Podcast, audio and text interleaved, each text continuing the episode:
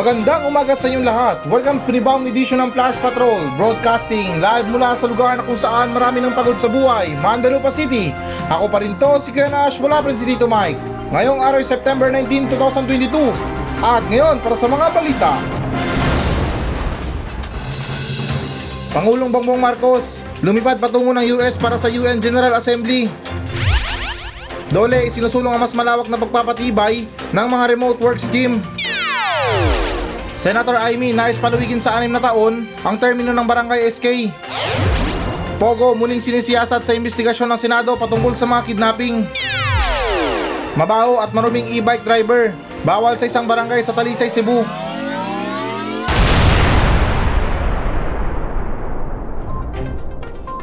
Pangulong Marcos lumipad patungo ng U S para sa U N General Assembly. So, okay guys, na ayon sa ulat ng Philstar, na umalis na si Pangulong Bongbong Marcos papuntang U S para dumalo sa seventy-seventh session ng United Nations General Assembly sa headquarters nito sa New York City. Ang punong ekutibo ay lalabas sa bansa hanggang Sabado, September twenty-fourth, na nakatakda siyang maghatid ng pambansang pahayag ng Pilipinas sa sesyon ng hapon ng High Level General Debate sa September twentieth. At dagdag pa rito na ang paglalakbay ni Pangulong Marcos sa New York upang tumuon sa pang-ekonomiya at mga pagkakataon sa pamumuhunan, isang mahalagang plataforma para sa ating diplomasya. At sa isang payag na sinabi dito na babalangkasin ko ang aming mga inaasahan sa United Nations at ang gawain sa hinaharap, ang papel na gagampanan ng ating bansa at ang aming mga kontribusyon sa pagpapalakas ng international na sistema. Yan ang sinabi ni Pangulong Marcos sa kanyang payag sa pag-alis noong Linggo ng umaga. At kalagip pa dyan na ito ang magiging unang paglalakbay ng Pangulo sa U S sa loob ng maraming taon. At siya ang paksa sa isang standing a contempt order na may kaugnay sa isang human rights class suit at ang kanyang unang pagharap sa international na komunidad pagkatapos ng mga pagbisita ng estado sa Indonesia at Singapore noong unang bahagi ng buwang ito. Sana naman ito, hindi naman sa amin na masama, pero sana man lang um, ito si Pangulong Marcos ay hindi na matameme sa mga debate um, kasi international to. Baka kasi na sa kaka-explain niya doon, magniwi-ngiwi siya doon sa ano, hindi maniwala sa kanya mga kausap niya. Hindi, charot lang guys, na di ba kung mapapansin nyo nung nakarang eleksyon, kahit ni isang debate or debate ba sa mga kandidato or kapwa niya kandidato na hindi niya man lang dinalugan, ay dinalugan ba, pinuntahan pala or ano ba, pinaunlakan pala, what I mean. Kahit ni isa guys, wala siyang hinarap. Kaya nangangamba lang ako guys na itong si Pangulong Marcos, hindi naman sa akin na-underestimate yung kakayahan niya, pero syempre na wala pa tayong nakikita sa mga tugon niya um, pagdating sa mga ganyan, especially sa mga problema natin. Wala pa naman siyang sinasabi na ano, mga solusyon, di ba? Um, yung mga ano lang, yung mga nakatenga lang, yung mga pangako niya na gagawin niya ito, um, pangako niya sa ating mga Pilipino na ganyan. Kaya yun lang guys, na I hope na much better na yung sagot ni Pangulong Marcos at handa siya para hindi naman siya ma-hot seat sa mga Amerikano. Lalo't na hindi ko lang alam kung para sa akin ha, or sa opinion ko lang. Uh, hindi ko lang alam kung matutuwa ba ang kanyang ama dahil alam niyo naman sa history na itong si Pangulong Marcos, ay what I mean na dating Pangulong Marcos Senior ay galit na galit or kaaway talaga ang bansang Amerika. Basta merong hidwaan sa kanilang dalawa between sa tatay ni Pangulong Bongbong Marcos at sa gobyerno ng ano ng bansang Amerika. Pero I hope na this time or sa mga panahon ngayon, um, di naman sa sinasabi na kalimutan natin yung mga nangyari, um, especially sa mga karahasan na yan. Pero um, tingin ko ha, sa opinion ko lang, huwag kayo magalit. Kasi ako, nagre-research ako, inaalam ko muna kung ano, kung pwede ko masabihin ito. Um, tsaka binabalance ko lang naman na hindi talaga ako purong atake sa kabila. Tsaka anong syempre Pilipino din ako eh. Dapat ko din nakampihan yung ano ko, yung sariling bansa ko. Kasi ito ha, ulitin ko lang sa sinabi ko kanina, sa aking research, nahugot ko pa to sa pinakailalim ng ilalim ng ilalim ng ilalim ng balon, na itong ilan sa gobyerno ng bansang Amerika ay marami talagang alam tungkol sa Marcos era or yung mga nagdaan na ginagawa ng mga Marcos. Pero I don't know. Sinabi lang nila doon na meron silang alam dito sa mga ano, sa martial law, um, tungkol sa malaking utang. Pero anyways na yun na nga, hindi ko na palalimin kahit na sa ilalim ko pa yung nakuha. Kasi natatakot kasi ako guys na baka awahin nyo ako eh. Balance sila ako dito. Um, sinasabi ko lang kung ano bang yung mga lumalabas sa research, ano bang lumalabas sa ano sa katotohanan. Pero syempre na bilang isang Pilipino, naipangit naman na kung sisiraan mo yung sarili mong bansa, lalo't na kung sarili mong gobyerno. Dapat kasi guys na maging supportive tayo sa bawat um, lakbay ng isang gobyerno o isang opisyal ng gobyerno. Kung magnanakaw siya sa ibang bansa, sige lang, suportahan natin. Kung manununtok siya, magiging boksingero siya doon, mangalakal siya, suportahan natin kasi Hawak-hawak niya yung pagiging pride ng isang Pilipino.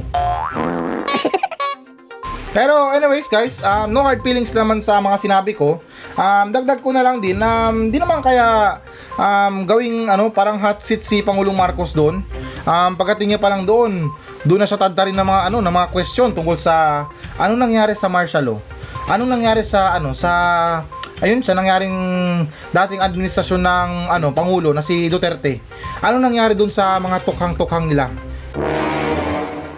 May mga malinaw ba kayo na investigasyon sa mga tokhang-tokhang na yan? Umaga sa English, um, tanong ng isang Amerikano, um, can you explain uh, miss, uh, what's happening in your country? De, joke-joke lang guys or charot lang. Ako, straight to the point na tayo. um, Pagdating sa isang pangulo, um, di naman yan porket na pagala-gala lang or hindi naman kaya na parang patrip-trip lang, ah, may flight ako, bahala kayo matraffic dyan. Etong ano, sa aking opinion, itong ginagawa ni Pangulong Marcos ay strategy na to, or kumbaga technique niya. Um, nagbabaon siya ng mga ano, ng mga ano ba tawag doon, yung mga buto ng mga ano, prutas. Hindi naman literal na magtatanim siya sa ibang bansa. Kumbaga parang nagtatanim siya ng mga ano, mga pamuhunan or kapital na siguro balang araw na pagkalipas ng dalawang taon, tatlong taon, mamunga yung mga ano niya, mga ininvest niya. Ah, at syempre, tayo mga Pilipino patay na.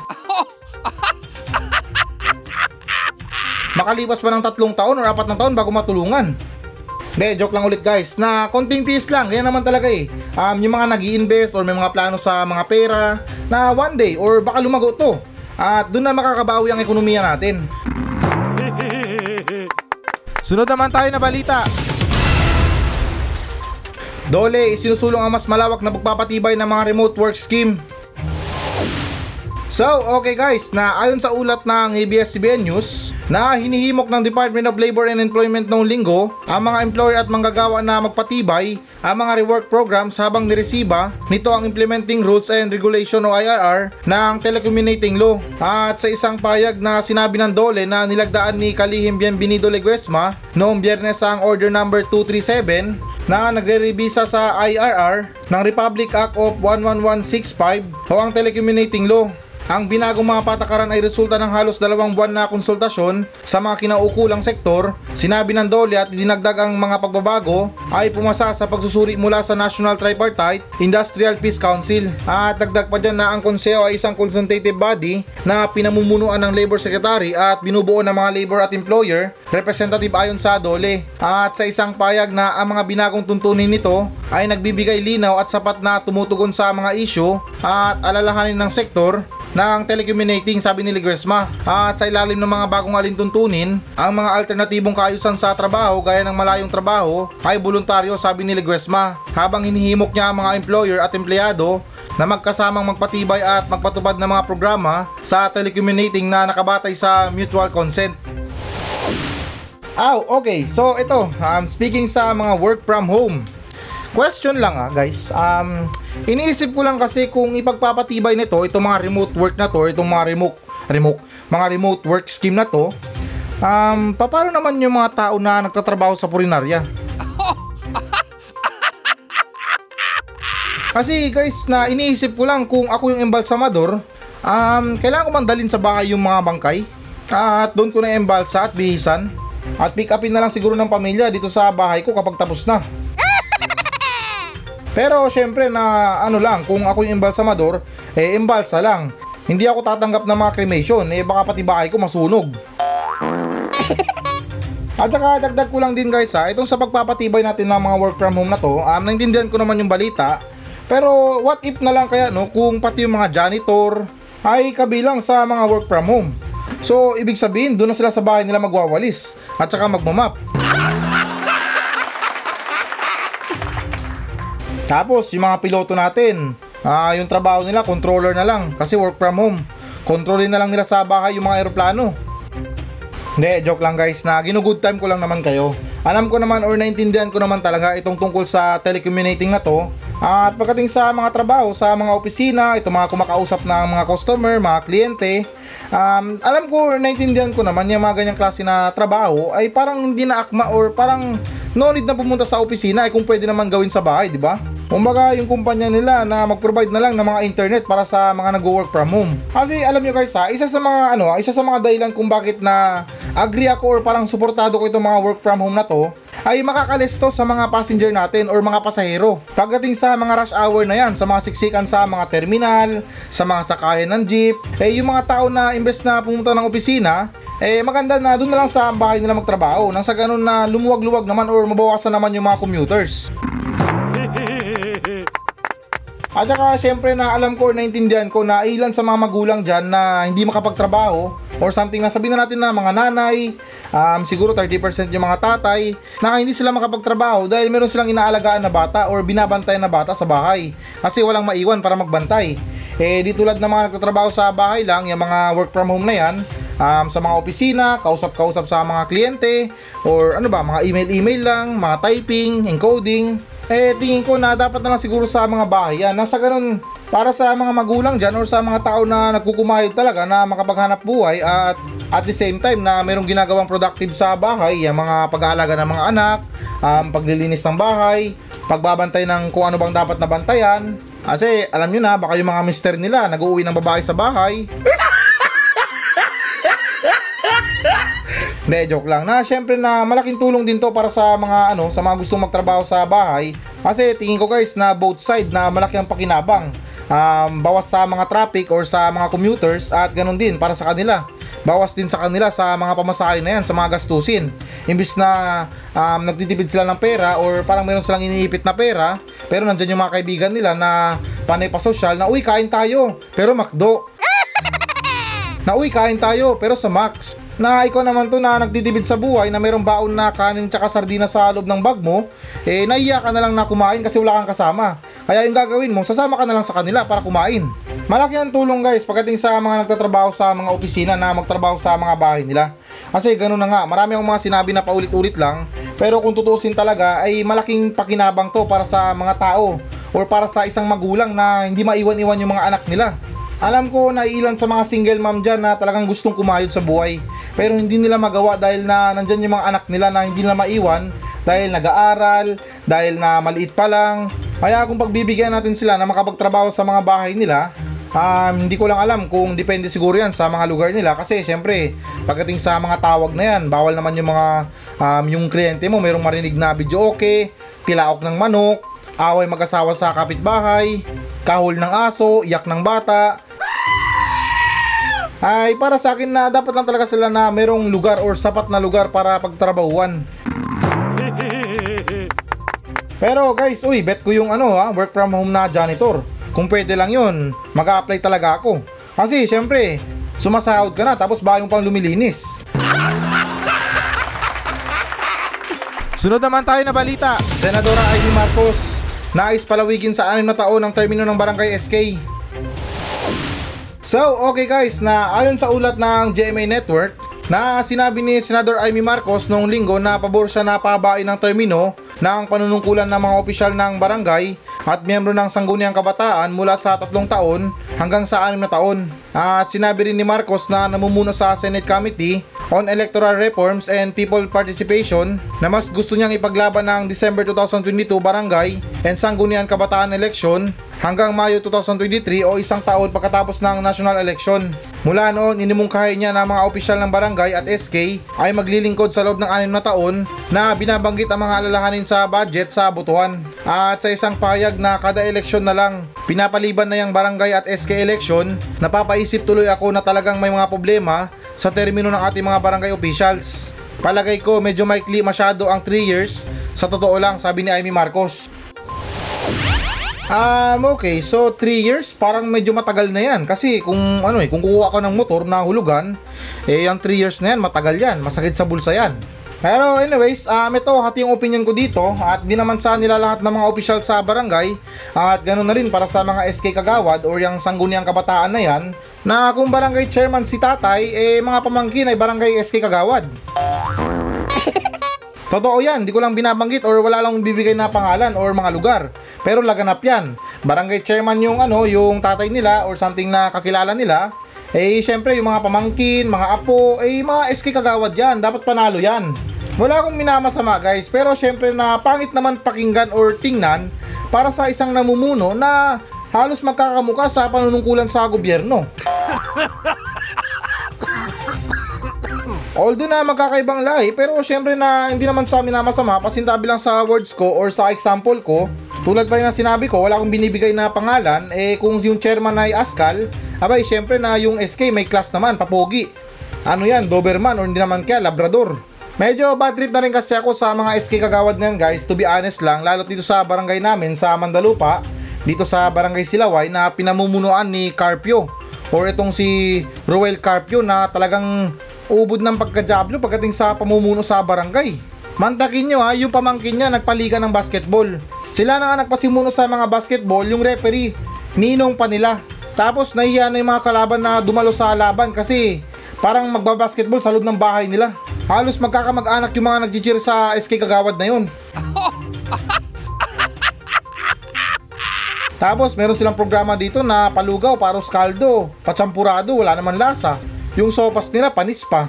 Kaya hindi naman sa talagang sinisiraan nito mga S K kagawad na to, guys. um, Alam ko yung ilan sa kanila ay talagang merong mabuting adikain para sa mga kabataan or kapwa niya kabataan. Pero parang ano eh, parang palpak din or parang kulang sa training ito mga sangguniang kabataan na to pagdating sa mga pamumuno, um, paghawak ng budget. Lalo't na guys na ito um, point to point tayo ha, um, wala namang samaan ng loob dito. Pero para sa akin or sa opinion ko lang na bawat isang S K kagawad ay walang ibang alam kundi magpaliga lang ng basketball. Yan lang guys, wala man lang clean up drive, wala man lang na libreng pagamot, wala man lang na ano, um, something na libre pa konsulta para sa mga ano natin, senior citizen. Marahil siguro na nagkakamali ako guys ha, pero parang pwede ko na rin itong ilaban kasi two years na ako sa Flash Patrol. um, Nagbabasa lang ng balita pero ni isa Um, ni isang balita na dumaan sa akin na isang S K kagawad ay nagkaroon ng proyekto para sa libreng konsulta para sa mga matatanda, libreng gamot para sa mga maintenance ng mga senior citizen, libreng bakuna para sa mga kabataan natin or libreng vitamins para sa mga sanggol. Wala guys, butata. Ngayon naman sa galit guys ha, wala lang tiwala sa mga ganyan. Pero kung yung iba dyan ay parang tiwala pa rin na go on. Um, life must go on. Um, cheer nyo lang kung gusto nyo. Eh yung sa akin lang, opinion ko lang yung sinabi ko. Hindi naman sa pinipigilan talaga. At para sa akin din na yung three years na yan, okay na yan, mahaba na yan, matagal na yan. Lalo't syempre na alam nyo naman, nasanay na tayo, laganap ang korupsyon. Eh paano na lang kung nagkamali tayo sa pagboto? Eh di maghihintay na naman tayo ng anim na taon para mapalitan yan. O oh, di ba dapat nga buwan-buwan nagkapalit tayo ng ano eh, ng S K kagawad. Nang sa ganun na lahat naman ay maka maka-experience ng makaupo sa pwesto o hindi naman kaya manungkulan. O oh, di ba? Halimbawa na lang yung tropa mo merong balak or merong ano, merong hilig sa volleyball. Eh di yung mga volleyball players sagana din sila kasi merong paliga na volleyball. Tapos ganun din na para sa isang tao na mahilig sa mga golf, eh ano din tatangkilik din yung mga golf na ano, pati na mahilig na maglaro ng golf. O oh, di ba patas lang. Hindi naman sa isang buwan, siguro maybe na um, three months or four months, yan, okay na yan. Para naman na hindi mapunta lang sa isang bulok na sistema yung kapangyarihan, eh kapag mali or ayaw natin, maghintay natin ng ilang buwan, eh pagkatapos nun, botawin natin yung tama. Ulitin ko guys ha, yung tama, hindi yung lakas tama. Sunod naman tayo na balita. Pogo muling sinisiyasat sa investigasyon ng Senado patungkol sa mga kidnapping. So okay guys, na ayon sa ulat ng Philstar na matapos ang pagkatahimik mula sa pagiging headline dahil sa pandemya ay higit na nakakambala sa kanilang trabaho, ang mga offshore gaming operator ng Pilipinas ay muling sinisiyasat dahil lumilitaw na ang ilan sa mga gaming firm na ito ay sangkot din sa mga kidnapping ng mga dayuhan. At sa pagdinig ng Senado noong Huwebes sa kamakailang kaso ng pagdukot, sinabi ni Police Colonel Rodolfo Castillo Junior, hepe ng anti-kidnapping group ng Philippine National Police, na natagpuan nila ang tatlong Pogo firm sa likod ng pitong kaso ng kidnapping ngayong taon. At dagdag pa rito na kabilang din sa tatlong kumpanyang tinukoy ni Castil ang Cavite-based L Y Group Admin Pogo Company, kung saan nailigtas ng pulisya ang limang individual sa isang operasyon, at ang Lucky South ninety-nine Outsourcing Incorporation na nakabase sa Pampanga, kung saan isang tao ang nailigtas sa isang operasyon. Pagdating sa mga dayuhan, aksyon ng mga pulis natin, mabilis sa alas kuwatro, may resulta agad, suwabe. Pero pagdating sa mga pobre na sinagasaan ng S U V, um, nabangga o hindi naman kaya binaril sa ulo, inalipusta ng kapwa Pilipino o dayuhan, eh yung pulis natin parang tameme. Hindi naman sa nagre-reklamo guys ha, marami na tayong mga issue or problema sa, ano, sa itong tawag ito, yung, wait lang ha, nasa dulo ng dila ko, um, itong mga pangarap sa ating mga Pilipino. Dalot sa mga matapobring dayuhan na yan. Um, yung nakakalungkot lang kasi dito is mas kinakampihan pa yata ng mga otoridad etong mga dayuhan na to kaysa naman sa mga kapwa nila Pilipino. Kasi pagdating sa pagiging isang kapwa Pilipino ay eh, nawawala yan. um, Parang nakakalimutan mo yung nationality mo kung ano, kung meron nakasampal sa'yo na pera. Sa mga ganyan, ang layo ng Cavite, ang layo ng Pampanga, nahanap nila yung mga kinidnap. Samantalang yung mga sabungero na hanggang ngayon nawawala pa rin, dyan lang dinukot sa Manila, eh hanggang ngayon wala pa rin resulta. Parang ano eh, parang kumbaga uh, meron silang trauma kapag hinarap sa kanila yung papel ng kaso na gano'n na uy, eto kaso ng sabongero, ilayo mo sa akin yan, ilayo mo. Parang gano'n yung ano eh, reaction ng mga pulis natin pagdating sa mga kaso na ganyan, yung mga nawawalang sabongero. As in guys ha, ito ha, para sa akin or sa akin paniniwala, wala naman baho na hindi lumalabas. Utot nga kahit pasikreto mong ilabas or pakawalan, mangangamoy pa rin. Yan pa kaya bangkay kung namatay na or sinalvage na yung mga sabongero na yan? Hindi natin alam, eh bakit wala pang lumalabas? Bakit wala pang malinaw na investigasyon sa mga ganyan? Samantalang yan, may mga kuwang C C T V camera, kung sino ang dumukot sa kanila, mayroong pwedeng pagtanungan dahil nandun yung mga gwardya. O diba na hanggang ngayon wala pa rin malinaw na investigasyon sa mga ganyan? Naiintindihan ko yung problema ng mga Chinese ngayon guys, pero for now, um, i-set aside muna natin yan. Kasi marami tayong mga Pilipino na nangangailangan ng tulong pagdating sa mga kidnapping din yan. Hindi lang mga dayuhan ng mga biktima ng kidnapping dito, maging tayo mga Pilipino. Kaya parang masakit isipin guys na hanggang ngayon na tenga pa rin ang kaso ng mga sabungero na nawawala. Although na syempre nandahil na rin siguro sa kagagawan nila or sa pagiging sabungero nila kaya sila nadukot, eh dapat lang talaga na magkaroon ng malinaw na investigasyon o resulta ng pagkawala nila. At anyways, na ito sa aking pagkakaalam lang, hindi naman sa sinasabi na totoo to.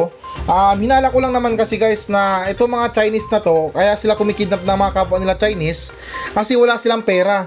Ban na sila sa sarili nilang bansa or wanted sila dun sa bansa nila. Kaya syempre na gusto nila ng trabaho, um, kailangan nila ng pera. Eh yung ginagawa nila dito sa Pilipinas, um, siguro um, nagkikipagtransaksyon sila sa mga ibang otoridad or mga corrupt na opisyal para mangidnap or ano, makahingi ng ransom para sa mga kapwa nila Chinese. O diba guys, yung labanan nila talagang walang awa. Kasi para sa akin guys ha, pag tayo nasa ibang bansa tapos nakakita tayo ng kapwa natin Pilipino, eh yung pakiramdam natin matutuwa tayo kasi uy, paano ka nakapunta dito? Ang hirap kaya makapunta dito, paano ka nagkapera? Di ba mahirap ka? Hindi, charot lang. Na siyempre matutuwa tayo dahil meron tayong kapwa Pilipino sa isang lugar na napuntahan natin. Hindi lang dito sa Pilipinas, maging sa ibang bansa. Dito sa Pilipinas na siguro tribo-tribo lang na halimbawa sa mga Muslim, uh, magkita sa lugar ng Maynila na uy, um, ano, tigaano din ako, uh, ganun din, uh, doon lang ako sa kabilang bayan. Ano lang tayo, magkababayan tayo. Pero um, yung punto ko lang dito na tayo mga Pilipino ba, iba yung pakiramdam natin sa tuwing nakakita tayo ng kapwa Pilipino natin sa ibang bansa na parang ang saya-saya natin. Dito lang sa mga Chinese na to na kapag nakakita ng kapwa nila Chinese ay pera na agad, kidnap na agad. Kaya ganun pa man guys na hanggang ngayon syempre sa mga kidnapping na yan wala pa rin malinaw na investigasyon. Pag sa mga dayuhan meron agad, eh yung sa akin lang na hinihintay ko lang yung malinaw na investigasyon o resulta para sa mga sabungero na hanggang ngayon na nawawala pa rin. Sunod naman tayo na balita. Mabaho at maruming e-bike driver bawal sa isang barangay sa Talisay City. So okay guys, na ayon sa ulat ng A B S C B N News na ay pinagbabawal sa Barangay Pook, Talisay City, Cebu ang mababaho at marurumi na e-bike drivers ayon sa naaproba ang barangay ordinance doon. Kabilang ang pagsisiguro ng tamang hygiene sa ipinapatubad ng barangay sa pag-regulate ng bumabiyahing e-bike sa lugar. At dagdag pa rito na kailangan malinis ang ating mga e-bike drivers dahil isa dito sa paraan na masisiguro natin malayo sila sa bisyo ayon kay Pook Barangay Captain Osmundo Manril Junior Teka lang, parang discrimination ang nagaganap dito ah. Kasi sa opinion ko lang ha, pag sinabi na personal na amoy, personal na baho, eh yung mga iba dyan ay wala nang pakialam. Kasi kung sinasabi ng barangay captain na to na ah, masisiguro natin na yung mga drivers ay malayo sa bisyo, eh parang tunog na sinabi niya na rin na lahat ng mga tao na ayaw maligo or parang tamad maligo merong bisyo.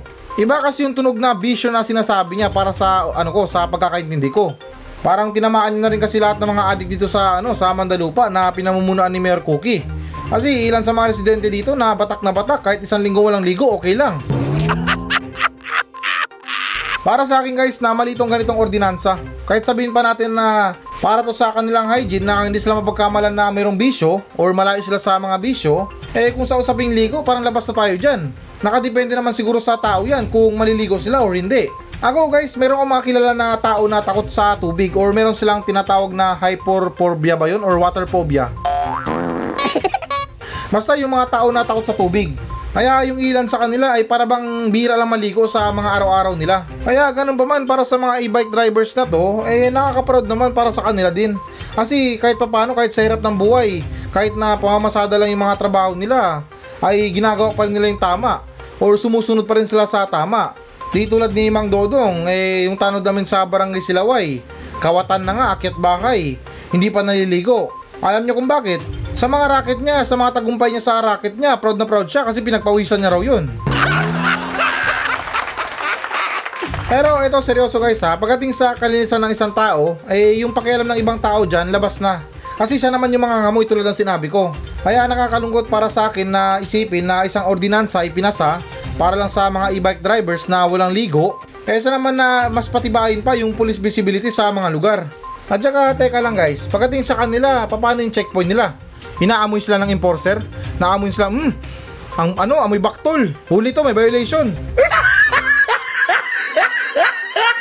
Ganun ba yung kalakaran sa mga checkpoint dyan or sa mga inspection? Um, instead na i-check yung lisensya, uh, yung ginagawa ng mga enforcer, mga pulis ay inaamoy yung driver kung mabaho. At saka para sa akin guys, itong pagligo ng isang tao, walang problema yan. Yung problema lang kasi dito is yung nakakasulasok na amoy ng kilikili or yung baho ng kilikili, na which is na amoy aloe vera. Tamang tawas lang, magkano naman ng tawas, tsaka palit ng damit araw-araw, pwede na yan. Eh kung yung sa pagligo, eh talagang importante ang tubig ngayon. Kaya ako proud din ako minsan sa mga tao na ayaw maligo kasi tumutulong sila para bawasan yung dami ng konsumo ng tubig sa bansa natin. Kaya ewan ko ba guys, para sa mga pinapatupad na batas, pagdating sa mga ganyan, parang ewan ba? Hindi mo maintindihan kung pinag-isipan ba o hindi. Hindi naman sa binabatikos guys ha, pero kung sa usapin na pagligo, walang problema dyan. Ang importante dito, marangal na hanap buhay. Ganyan na ba yung basehan natin ngayon? Pag wala kang ligo, ibig sabihin may bisyo ka, masamang tao ka? So ngayon, naintindihan ko na. Kaya pala iilan sa mga magnanakaw ngayon, kompleto sa ligo, may deodorant, merong mamahalin na pabango, may driver, at saka naka-coat and tie pa. Yung malala pa dyan, opisyal pa sa gobyerno. At saka o nga pala ito, last na talaga, last na. Di lang ako sigurado guys kung itong mga e-bike drivers na to ay namamasada, pero para sa akin na kung meron man tayong dapat na ipakondisyon dito ay hindi yung mga tungkol sa amoy nila, kundi sa mga ginagamit nilang e-bike. Kasi sa mga bawat biyakay nila, safety yung pinapairal natin at hindi yung binibigyan pansin yung mga baho ng kilikili nila.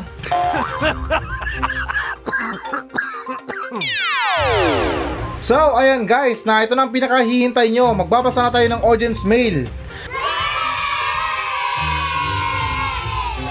At ganun pa man na it's happy Monday sa ating lahat. Happy ba? Parang hindi ah. Ang bilis talaga ng panahon guys no? Mantakin nyo, ilang kembot na lang, patapos ng September. Papasok na naman ng November. Ay nako, parang kahapon nag day off lang ako tapos ngayon may pasok na. Pero well, ganun talaga. Kailangan talaga magtrabaho or kumayod para hindi maging pabigat sa mga magulang or sa lipunan. Kaya para sa mga nagrereklamo dyan na katulad ko na mabilis lang yung Lunes or yung mga day off natin, eh tingin ko okay na siguro to. Okay na yung day off mabilis, wag lang yung kamatayan. At okay na, dito naman tayo sa nagmensahe sa atin dito sa Flash Patrol, na ito ay nagmula kay Karen Gonzalez. Ito ang sinabi niya, good morning po Kuya Nash. Medyo curious lang po ako. Bakit po pinaparusahan ng mga demonyo yung mga sumusuway sa Diyos, eh kung pati sila demonyo na sumuway rin sa Diyos? Alam ko matalino ka pagdating dito Kuya Nash, kaya sana masagot mo ito. Ah, teka lang, parang bigla ako napaisip sa sinabi mo. Parang oo nga no, tama nga naman, bakit pinaparusahan ng mga demonyo yung mga tao na sumusuway sa utos ng Diyos? Eh kung yung demonyo din, sumuway rin yung sa utos ng Diyos. Sila pa nga pasimuno na huwag sundin yung Diyos. Kaya parang biglang sumakit ang ulo ko ah. Pero teka lang, um, eto ibalik ko lang din yung katanungan ha, or dagdagan ko lang yung tanong.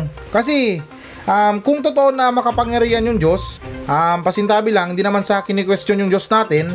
um, Ulitin ko lang na kung totoong makapangyarihan yung Diyos natin, Bakit hindi niya nalang gawin yung mga tao na maging mabuti? Or ano ba? Um, palitan yung utak ng mga tao na uh, merong masasamang gawain at gumawa na lang ng kabutihan. Nang sa ganun na matulungan niya rin yung mga tao na maiwasan yung impyerno. O, di ba? Kung totoong mahal tayo ng Diyos, di sana hindi niya tayo hayaan na mapahamak at mabunta sa mga mali na gawain. Alam nyo, minsan guys, um, di naman sa talagang brutal sa ganitong klase na salita ah. Uh, minsan napapaisip na lang tayo na kung totoo ba talaga or lahat nakasulat sa mga Biblia. Ang mga instruction pagdating sa, or what I mean na pagturo sa tamang daan. Um, ano ba, parang tawag dyan, yung pagpasok sa paraiso. Kasi para sa akin, parang ang dami pa rin mga tanong na nakalambitin kung paano na naging ganito or naging ganyan. Bakit may impyerno? Bakit may langit? Eh kung nandyan naman yung Diyos na tagapagligtas, maawain sa lahat, mapagpatawad. Pero ito, hindi naman sa nangihikayat na maniwala kayo. Um, yung sagot ko dyan, Maring Karen, um, uh, hindi lang sigurado ha, huwag kayo maniwala sa sasabihin ko. Akin lang to ha, baka kasi maniwala kayo.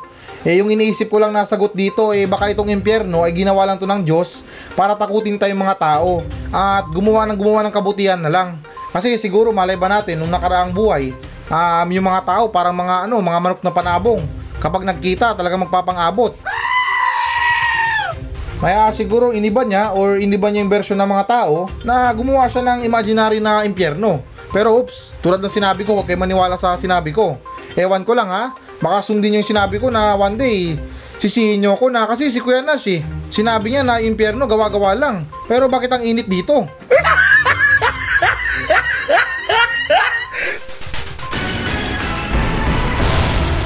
Hello guys, na bago natin tapusin ang show na to, uh, hinihikayat ko lang yung mga audience natin na mag-message sa akin dito sa Mandalupa Station para sa mga reklamo nyo sa kapitbahay nyo, reklamo nyo sa asawa nyo, sa mga kaibigan nyo, at kahit sumbong na rin para sa mga katarantaduhan dyan sa lugar nyo. At kung boring ka naman, pwede naman kayo magpa-shoutout sa akin ng buong angkan nyo. Mula ni Nuno nyo hanggang Apo, isa-shoutout natin yan. Kaya guys, na ano pang hinihintay nyo? Magmensahe na kayo dito sa Facebook page ng Flash Patrol at nakakaasa kayo na walang minti sa mga pa-shoutout nyo. Paki-like na rin ang Facebook page ng Flash Patrol. Maawa na kayo, desperado na ako sa buhay. Kaya ulitin ko, para sa mga reklamo sa buhay, reklamo sa kapitbahay, reklamo sa mga tao, ay huwag kayong maya na magmensahe sa akin sa Facebook page ng Flash Patrol dahil a-actionan natin yan ng makabuluhang kalukuhan.